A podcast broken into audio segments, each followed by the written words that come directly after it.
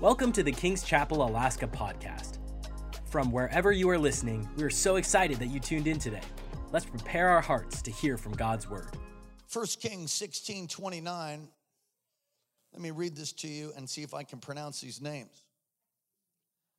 In the 38th year of Asa, king of Judah, Ahab, the son of Omri, became king over Israel, and Ahab, the son of Omri, reigned over Israel in Samaria 22 years. Now, Ahab, the son of Omri, did evil in the sight of the Lord more than all who were before him. It came to pass as though it had been a trivial thing for him to walk in the sins of Jeroboam. It's fascinating, as though it had been trivial. The son of Nebat.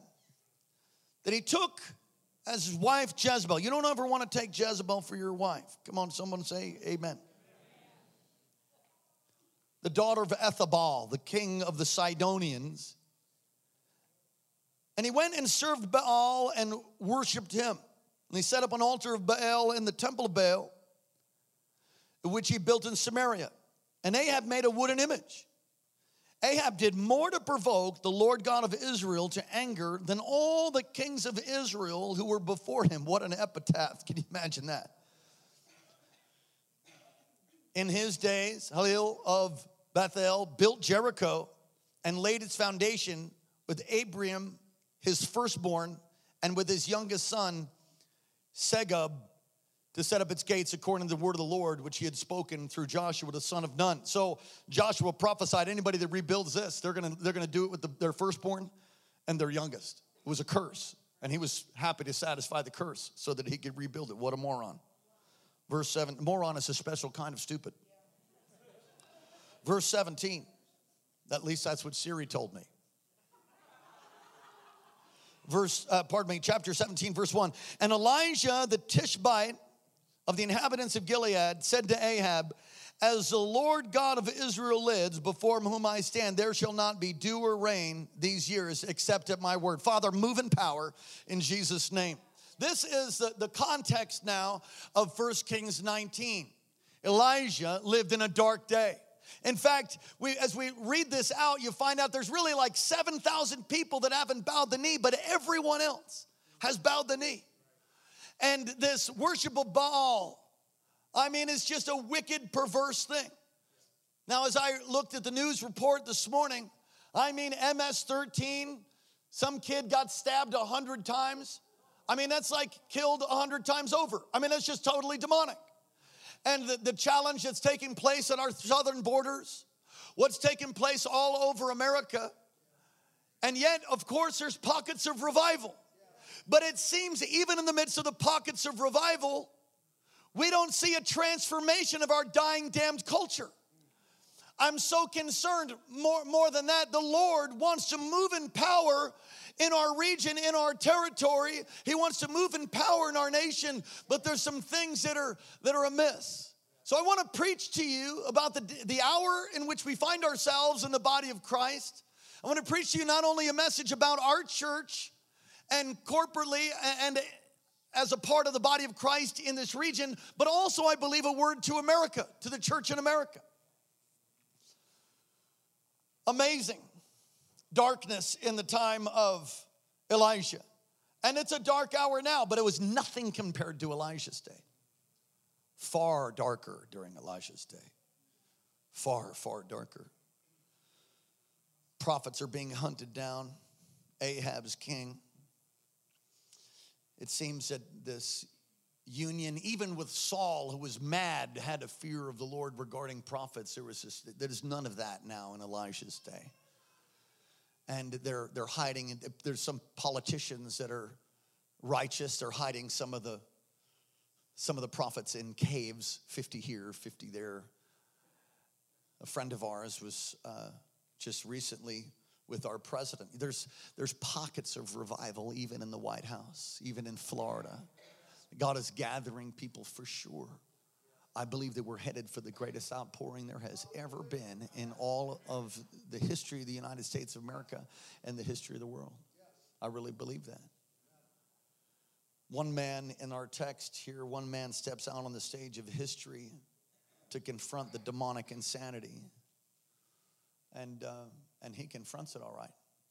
he, he calls out for this, this, uh, this fight. You all know the story, famous fire on Mount Carmel, this contest of who's God in 1 Kings 18. No argument for Elisha, but there was people that were very confused. And so they gathered there at Mount Carmel. We, we, we were there at Mount Carmel. We stood at the top of Mount Carmel. I imagine this whole thing taking place, kind of astounding. And so they gather and all these thousands of prophets and the contest is on. All right, we're gonna we're gonna set up a, a, sacrifice, and if the if if Baal is God, then he'll call down, then fire will show up. But if the Lord, if he is God, then fire will show up for him. Whoever has fire, you serve him. And everybody's like, all right, we'll do it. So the prophets of Baal come and they call on Baal, and Elijah gets a spirit of trash talk. Where's Baal? Was he napping? Maybe he didn't need his nap. Did he nap? He needed a nap. Is he is he on vacation? I mean, you can go and read this. And he he makes fun, and they start to cut themselves, and they do all this nonsense. By the way, cutting of oneself is clearly demonic activity. And when we've seen people here who've come, who've received the word of the Lord and been healed and delivered and saved and set free, they say this many times: "I cut myself with razors." They'll do it under their socks. They're, they're, they're commonly called cutters. It's demonic. And, and they'll cut themselves and they say this many times in my interviews with those who've been set free. And if you're struggling with self hatred like that, you can be set free. You've come to the right place. If you're online, be free, be free, be healed. And so they come, they, they say this they say, I've had so much pain, so much pain in my soul that nothing would satisfy and take it away until I hurt my own flesh that was more painful than what I was feeling in my own soul, and I got relief. They start cutting themselves. Elijah's talking trash. Anybody play sports here? Anybody ever talk trash when you're playing sports? Okay, I talk trash when I played sports. I played football, lacrosse, and I wrestled. A little bit of hockey. Wrestling was one of my favorite. You know, you you you go, you you're about you're at the line, shake hands, and when we shake hands, I'm gonna be like, I'm gonna rip your head off. And the would be like, intimidation. I wasn't saved. Come on. Pre-salvation. Come on, some of you used to talk about someone's mom when you're on the line in football. And you didn't exactly say nice things. You're like, oh, my back hurts. You know, on and on and on and on and on and on and on. Trash talk. That's what he does. He's provoking them. Fire doesn't fall, and then it's his turn. And he takes 12 water jars, which is a picture of government. And he'd already called for a drought. Now, the reason he called for a drought, if you understand worship Baal, is it's fertility and harvest. And so if rain didn't come, then it was evidence that Baal's got a problem. So he's confronting things. And he's confronting this demon spirit of Baal. And so if rain stopped, it was evidence that he didn't exist or that he was a demon, he wasn't the true God. So there's a drought. So then the big fight at Mount Carmel. And and so they cut themselves, they do their shenanigans, and none of it works. Now it's his turn, and he says, Go get 12 water jars. Now, to go get water in a drought would be about as precious as go getting gold. There's, without sacrifice, there's no fire in application. They go and they get these 12 buckets and they pour it over. It's a picture of government, it's a picture of authorities, a picture of apostolic leadership. And God comes in fire and burns everything up, and then they destroy and kill all the prophets. And so he basically wins. And that, that is the context of 1 Kings 19. He takes a nap, he wakes up, and he gets this text. 1 Kings 19 1 Ahab told Jezebel that Elijah had done. What a sissy. Just like with Naboth's vineyard. Anyway, what Elijah had done and how he executed all the prophets with the sword. Jezebel sent a text to Elijah saying, sends a messenger. Okay, so he's using messenger, I guess. Maybe they had Facebook back then.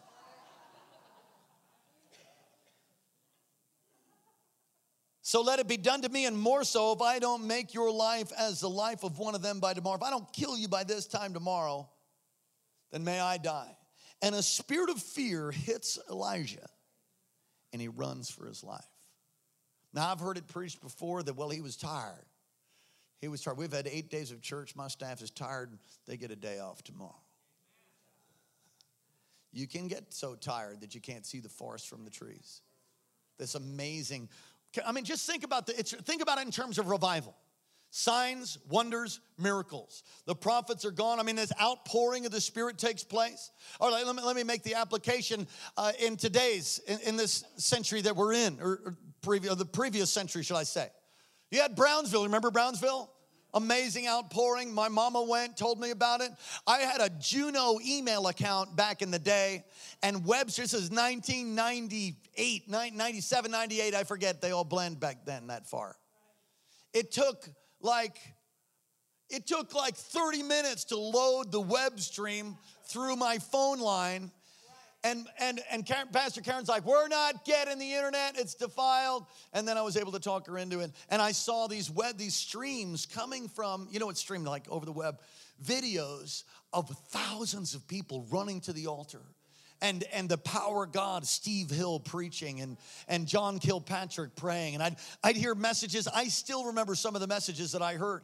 Some of our staff, Minister Barry, went to Brownsville with his wife and his family. People were crowded. Their toilet paper bill was $4,000 a month at the top of that thing. And yet, when you think about, how many of you heard of the Brownsville revival? How many of you heard of that? All right, you can go and look it up. Some of the baptisms that took place and just amazing release of God's power. And yet, if you visit Brownsville today, the city is largely unchanged. So you have to say, is that really revival? Well, I would say it is, but God desired to move it into the culture, to move it into a place of transformation for the city of Brownsville. Heck, not for just the city of Brownsville. How about for the United States of America? Then, then I think about I think about Toronto. I think about how a, a man, Randy Clark, was touched by the power of God at Rodney Howard-Browne's meetings, an evangelist. He ended up in Toronto, Canada. How many of you heard of the Toronto blessing? Ended up in Toronto, Canada, at a Vineyard Church, Airport Christian Fellowship, and God poured out His Spirit. And there was all kinds of signs and wonders and miracles, and God broke out. I mean, amazing. And I heard about that one too. And in fact, many of you don't know this, but Bill Johnson and his wife, I think his wife went first. Then Bill Johnson of Bethel in Northern California went there, got touched, brought the fire back to Bethel, and that was the seed of what's taken place in Bethel. And yet, our country with, with Azusa Street and Brownsville, and I could go on, the list is, is infinitely long of these outpourings and these releases of God's fire and these releases of God's power and, the, and the, the burning up of the sacrifice, can I say it that way? And the prophets of Baal being moved out of regions. And yet, Elijah runs. He runs, and a culture doesn't seem transformed. This is the hour that we find ourselves in. We don't need a, we don't need a revival. No, no. No. No, we need a reformation, is what we need. So many argue about the Ten Commandments being moved off of Capitol Rotundas, why they crack open their Budweiser and watch the next game. Getting drunk watching the basketball game. Shouldn't move those Ten Commandments. When, when many of us removed them from our own homes so many years ago. God is wooing and calling our nation back to Him. And these things that we're going through, the MS 13 and all the tension and all the corruption, is, is designed to move the church to a place of, of victory and, and leadership. So many times, I don't know if you've been anything like me, we've gotten our hopes up you know, only to to wake up and see the same mountain maybe standing there, or maybe it moved a little bit. So you got the victory in your marriage, the victory in your finances. You, I mean, think about Elijah. I mean, whew, revival. I mean, how many thousands of people came to believe that the Lord, He is God, the Lord's God, He's the one that comes by fire. And yet Jezebel comes, the government's like unaffected for now. And this word comes, and I'm gonna kill you when he runs for his life. He's exhausted. Yes, I believe that. He is. Come on, 1 Kings 19. When he saw that, he rose and ran for his life, and he went to Beersheba. This is a picture. Beersheba is a picture of covenant. Now, many of you are tired and you're weary, and you've seen some victory, as the church has as well. But it's time, it's time not to run away from it. He's running in the right direction, but he's running filled with fear and a mixture of faith. God wants us to run to the mountain for sure, not just to the broom tree, which is where he ends up. But he runs to Beersheba. It's a picture of returning to covenant. He's exhausted. Verse 4 goes a day's journey into the wilderness, and he came and he sat down in the broom tree. And he prayed that he might die. He said, It's enough now, Lord. Take my life. I'm no better than, than the Father's. I, I, have wondered, why would it be like that? Why, why would he? I think, I think he ran because he, he realized, hey, I don't have anything else, man. I mean, that was fire, that was everything I got, and I'm still being hunted. Like, where's the breakthrough? Where's the real breakthrough? Where is the, this outpouring and the fullness of everything that you said? Where is that? He runs to a broom tree. Now, broom tree, when I first read that, it was all broom tree. That doesn't sound too good, broom tree. But in actual fact, a broom tree is one of the most beautiful things in all of, in all of uh, the Middle East. It's not like, you know, a, a bunch of twigs like a broom turned upside down. It's when it blooms, it's amazing. It's this place of refreshing. And he goes to this broom tree and he's, he's basically wanting to quit. Verse 5. And he lay asleep, he takes a nap, and suddenly an angel touched him. An angel from the iron chef. An angel comes and cooks him some food. Puts together some filet mignon, maybe Bakes some cakes on some coals and a jar of water. The, the cakes or the bread is a picture of Christ, of course. The jar, the, the, the, uh, the, the water is a picture of the Holy Spirit. He said, I, I have to find God. I, I, need your help. He's tired. You can get so t- listen. You can get so tired that you can don't see the forest from the trees. I've been there. In actual fact, now when I get really tired, I can't. I, there's times where I can't even feel the presence of God. I'm so tired. That's not today. Praise the Lord.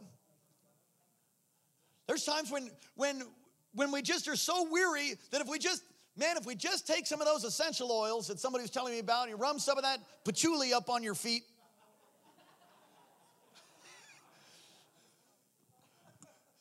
My wife's like, don't rub patchouli on your feet. Okay. You know, you, you just need some essential, you, you know, take those vitamins. Just, just if you could just get some rest, you just exercise and eat a little bit better, then you can get refreshed. I'm gonna tell you, there's a weariness that can come from the enemy that only God can free you from. Has nothing to do with vitamins. Listen, you can take a vacation. When you get back, you're more exhausted. You could go away someplace to get refreshed, and I'm all for doing that, praise God. But there's a refreshing that comes from the Lord that only He can provide. And if you look for it outside of Him, you'll end up weary, you'll end up tired, you'll end up wanting to quit, you'll run from Jezebel. And so the Lord wants to bring us to a place of refreshing, but watch this. He doesn't just get refreshed once, the angel comes and touches him a second time. Now, first of all, Many of you are trying to survive on the first touch. Listen, God doesn't want you to live from just a simple touch. He said, Well, I come to Kings every I'm glad you come every Sunday. I'm glad you come Wednesday. But in this hour of, of, of warfare, in this hour of declaration and victory that we need in our nation, coming to, if you're only getting fed here, then you're anemic because you need another touch. The angel, he takes a nap, and then the iron chef angel wakes him up again and says, Eat again. Because the first meal, the first touch that he got was not going to be enough for the, for, the, for the run that he had to go make. You know, desperate hours require a different diet. And if you don't have the victory in your life with the diet that you currently have, spiritually speaking, you need to change your diet. Maybe you need to read the word more. Maybe you need to fast a little bit. Maybe listen, many times we face things that are you know that are just simple for us to overcome, but there's other mountains like the mountain of our culture that aren't just moving because there's an endorsement of evil. And though darkness is all over the earth, grace abounds. Though darkness is thick and all over our culture, the glory of the Lord is rising on his people. God is raising up a generation of world changers. He's raising up a people that are hungry and thirsty and won't back off of the promises of God, that won't just, just settle for a touch, but are hungry for a second touch and more than that, the second touch. More than that. You can't just live on a touch, you got to abide and his heavenly meal doesn't work for him. The second meal is served. And the angel tells him to go 40 days in the strength that he has. He flees to Horeb, which is amazing. Look at verse 13. So understand that the journey to Horeb, some scholars say three to four day journey. Other scholars say it's more like six. But what's with 40? Why would it take him 40 days? God had a plan for him. And he goes supernaturally by the Spirit. First of all, I want you to know that the life of a fly, Beelzebub is the Lord of the flies or the Lord of the, of the crap hill. Come on, somebody say hallelujah. What's your name? Lord of the dung? Some other stronger words. Yeah, I'm the Lord of the dunghill. Jeez, how about that? The cycle of a fly and its larva is 40 days. So if you starve out a fly and its larva for 40 days, it no longer lives and you eliminate the fly. Interesting. So for 40 days, let's let's say it's a 6-day journey. So in, instead of a journey that takes 6 days, takes him 40. And you got to know he's having a he's having an incredible time with the power of the Spirit of God leading him on this journey to Horeb, and we don't know all that takes place. But look where look where the Lord brings him. 1 Kings 19. There's a couple of reasons that I think we're finding ourselves out in the wilderness before I before I say that. Let me say this about that. The church has been marginalized in many ways. Although there's a, there's a greater move of God than most people know. There, there, there's, you know, the, the, the media would say that Islam is growing faster. It's totally not true. And God is visiting those who are in the bondage of, of Islam and revealing himself to them. I mean, the stories are amazing. I have a, a, brother that keeps close track on that stuff, and he's always telling me the different stories about how Jesus appears during the month of fasting, Ramadan, and how over and over and over the miracles, signs, and wonders that are taking place. The church of the living God is, is bigger, than, bigger than you know.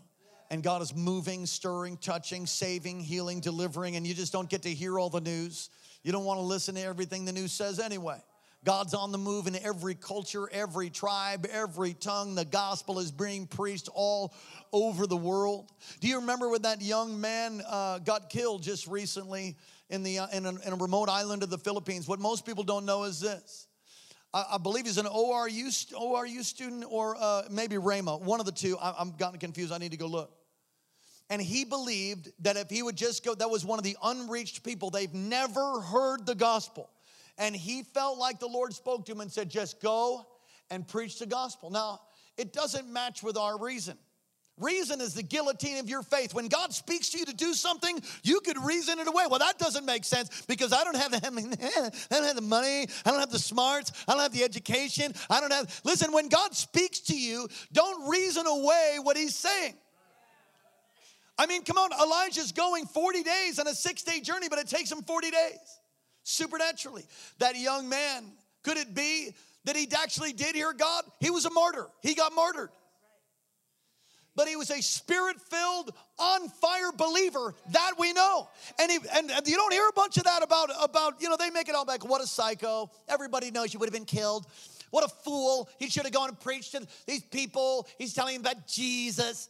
The whole, the whole culture is trying to marginalize Christianity. Evangelicals are made to look like idiots, and Jesus is, is, is, is become like a byword and a, a thing of mocking. Well, I'm telling you, it's changing. How is it changing?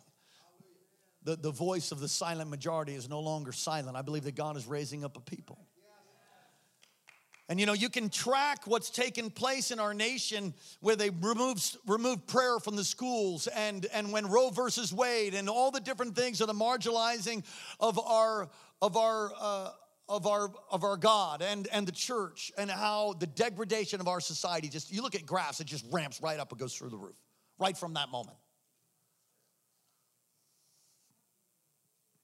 He goes and he's told by the angel to go to this cave. and he goes to this cave in verse 13. He went out and stood at the entrance of the the cave. That's an article there. It's not a cave. It's not a cave. It's the cave. Said, what cave is that, Pastor Daniel? It's the cave. What cave? I'm talking about the cave. What cave? The Exodus 33 cave. The cave that Moses went into, where God hid him in the cleft of the rock. And so Elijah, filled with fear mixed with faith, gets this touch from the Lord, gets a second touch with the strength that he has, goes to the mountain. Many of you are trying to get refreshed at the broom tree of a touch from God. It's not a touch from God that's going to bring you into the next season. The touch that God wants to bring us wants to anoint the next guy to take out Jezebel, wants to bring a next generation to, to bring the kingdom. That is the hour in which we, we live. Don't settle for the broom tree when He's called you to the mountain. There is a place of strength. Where's my piano person? Thank you so much. There's a place of strength and power and anointing that's available for you. I don't know why it is in my own personal life, but we walk with the Lord and we endeavor to abide with Him. But there's places of the release of God's power and glory that's available for us that many times we just settle for the broom tree. Am I the only one? When in fact, because of the blood of Jesus, He's given us access and privilege to boldly come before His throne of grace, sea of glass, to receive a touch, to, to receive real transformation. God just doesn't want to bring you into a touch, He wants to bring transformation. He wants to transform your marriage. He wants to transform your prayer life. He wants to transform your kids. He wants to transform your finances. He wants to transform you. He wants to transform you to make you more like Christ into his image. I think God was protecting him in the wilderness, and I believe that the Lord has brought the body of Christ in many ways into a wilderness experience to make them hungry. And the other thing is, you know, when you don't really appreciate something, let me say it this way I, I'm, I'm on a nutrition program that I'm, by the grace of God, trying to stay on. Uh, and uh, just thankful for a fresh start tomorrow. Hallelujah.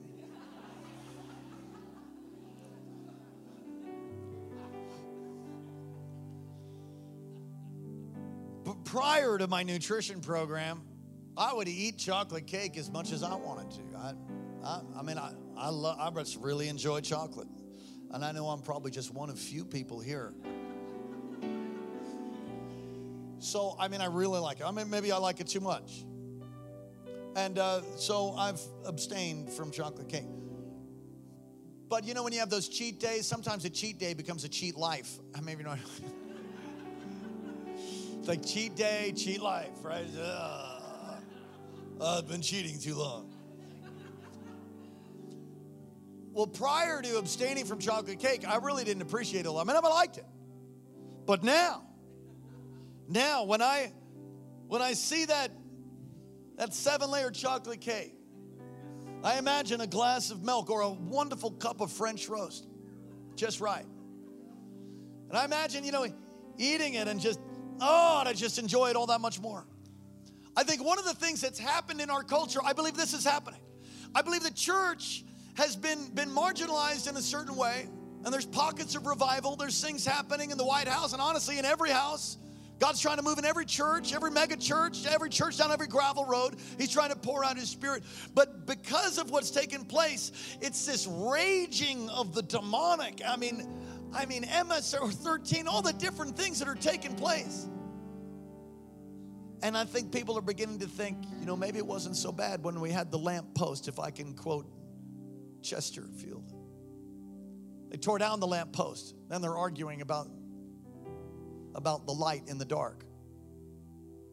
Whole poem written about that. The Lord has got us in a wilderness time in many ways, but there's a coming an outbreak of God. He said, Well, I'm not in the wilderness, I'm on the cutting edge. Well, wonderful. We still need to change our culture.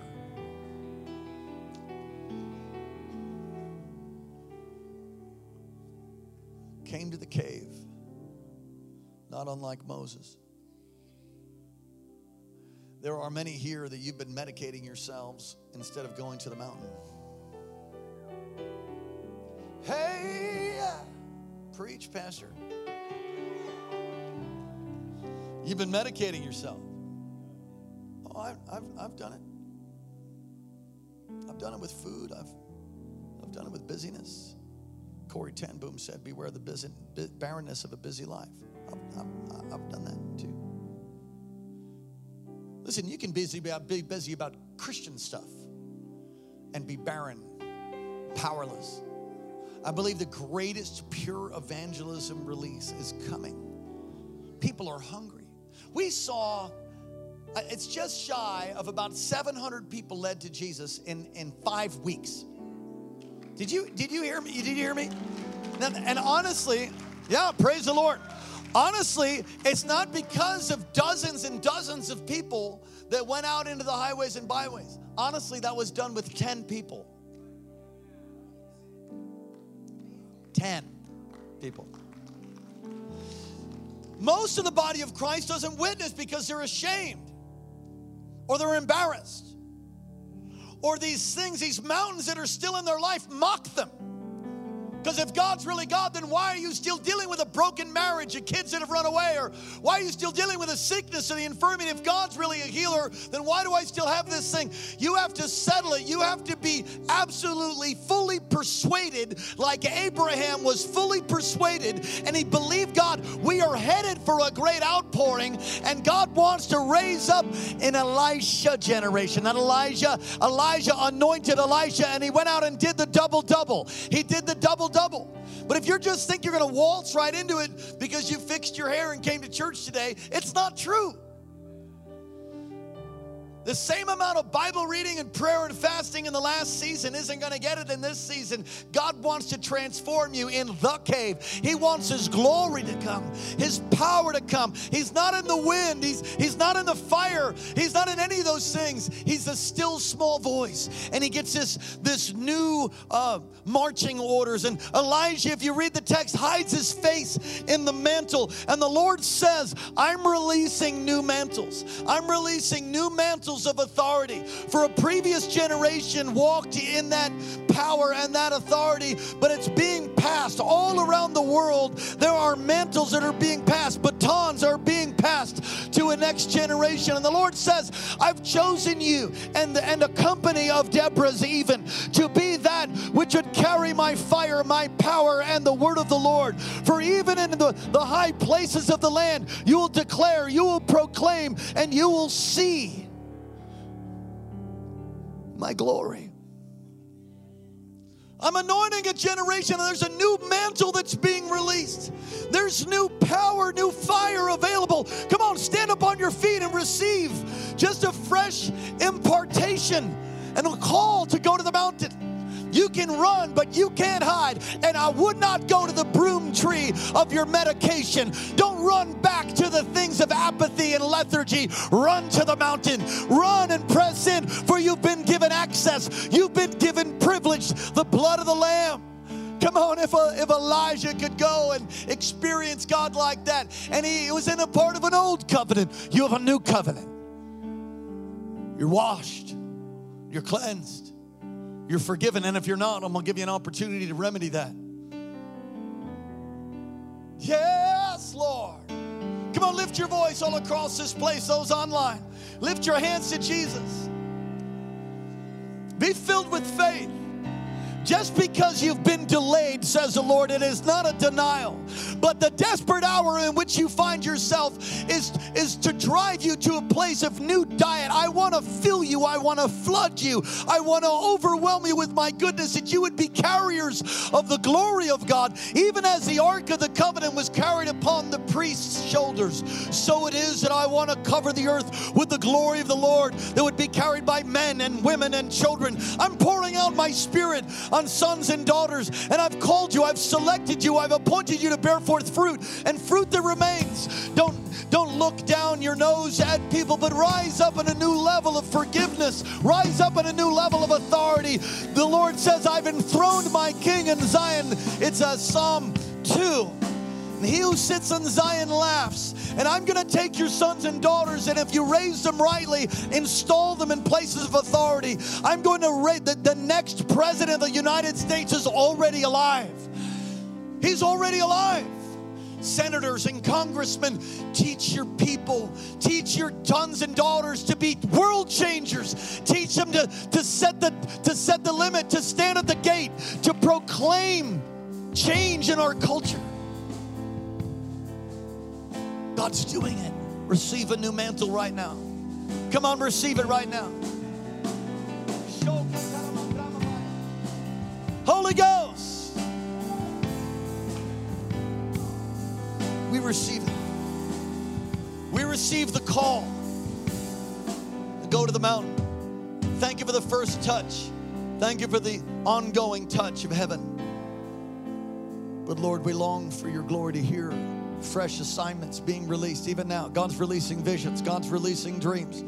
The cave of Moses became the cave of Elijah can become your cape. He's the cleft of the rock. Jesus is the cleft of the rock. He says, I'm hiding you and I'm going to speak to you. Cut off the things of time and tradition. Push yourself away from the things that medicate and, and cause your emotions and your senses to be dulled. Push yourself away from the things of entertainment and that which it rob and steal and kill and destroy. Push yourself away even from the table to give yourself to times of prayer and fasting, and I will meet you and I will talk to you and I'll put new power on you and I will make you, as it says in Isaiah, a new sharp threshing instrument. There is a release of, of evangelism. Pure evangelism is going to run like fire through this community and he's going to do it through you. He's giving you a burden, he's giving you a mantle. And watch and see, says the Lord, the greatest revival is yet ahead. The greatest revival, even the fullness of the Gentiles, is coming.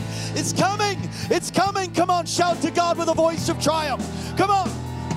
Shout to God. Yeah.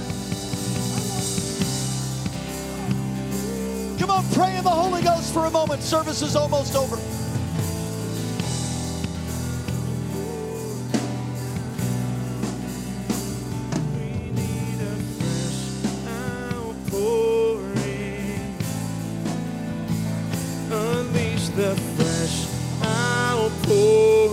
Marina, fresh outpouring right now Lord. We need a fresh outpouring. Unleash the fresh. Maria, quickly come. worship singers, come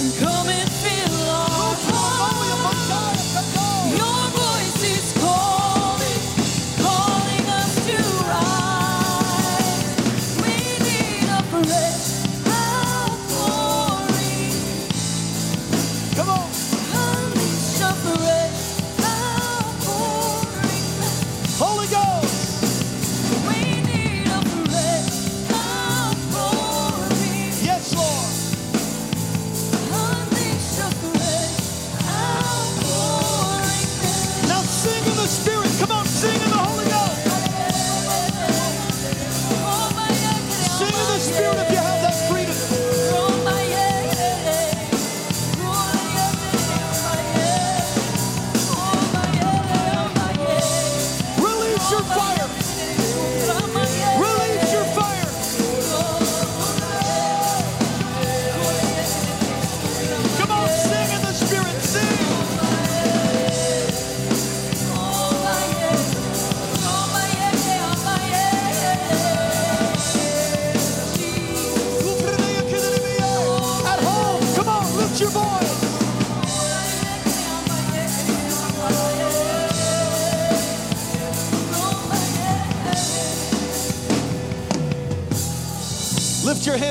and say, I receive fresh revelation.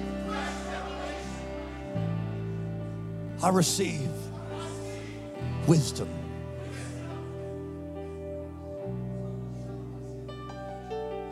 Come on, say, I'll answer the call. And I will go.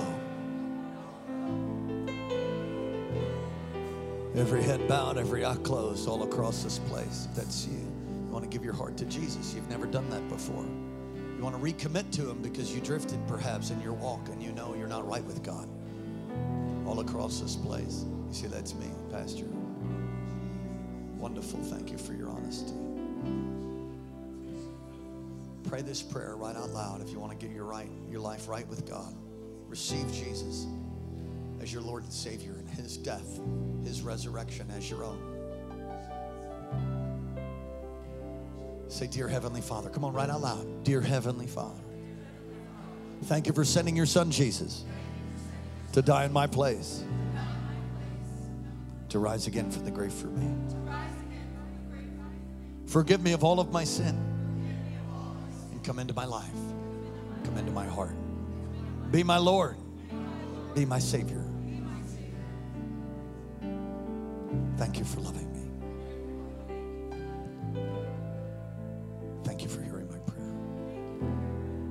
Wash and cleanse me and make me new. Amen. Let me pray for you. I pray now a breaking off of every assignment of medication off of your people. I break off every chain, every curse, every fetter in Jesus' name because you became a curse for us that we might be new creatures in Christ, filled of the baptism of the Holy Spirit. I pray, Holy Spirit, that you come and fill these right now. Baptize afresh. Fill people now. Charge people. Release that fresh anointing, that fresh mantle and assignment to fulfill what you've called us to in this generation. And that should you tarry in the next generation, would be equipped. That we would take the high places of this land for the glory of God. That we would not be marginalized, but we would be militant. We would be the militant, blood washed, anointed host of heaven, cleansed from the former things, now used for noble purposes. Bring us into greater places of your glory, not just a touch, not even a second touch, but an abiding. Release, Lord, the Jehus, release laborers ekbalo, thrust forth laborers into the harvest field. We thank you for victory and your imminent, soon return. We give you praise. Thank you for joining today's podcast. If God is impacting your life through this ministry, you can partner with us and give at kcalaska.com. Also, don't forget to subscribe to our channel and enjoy more messages like this one.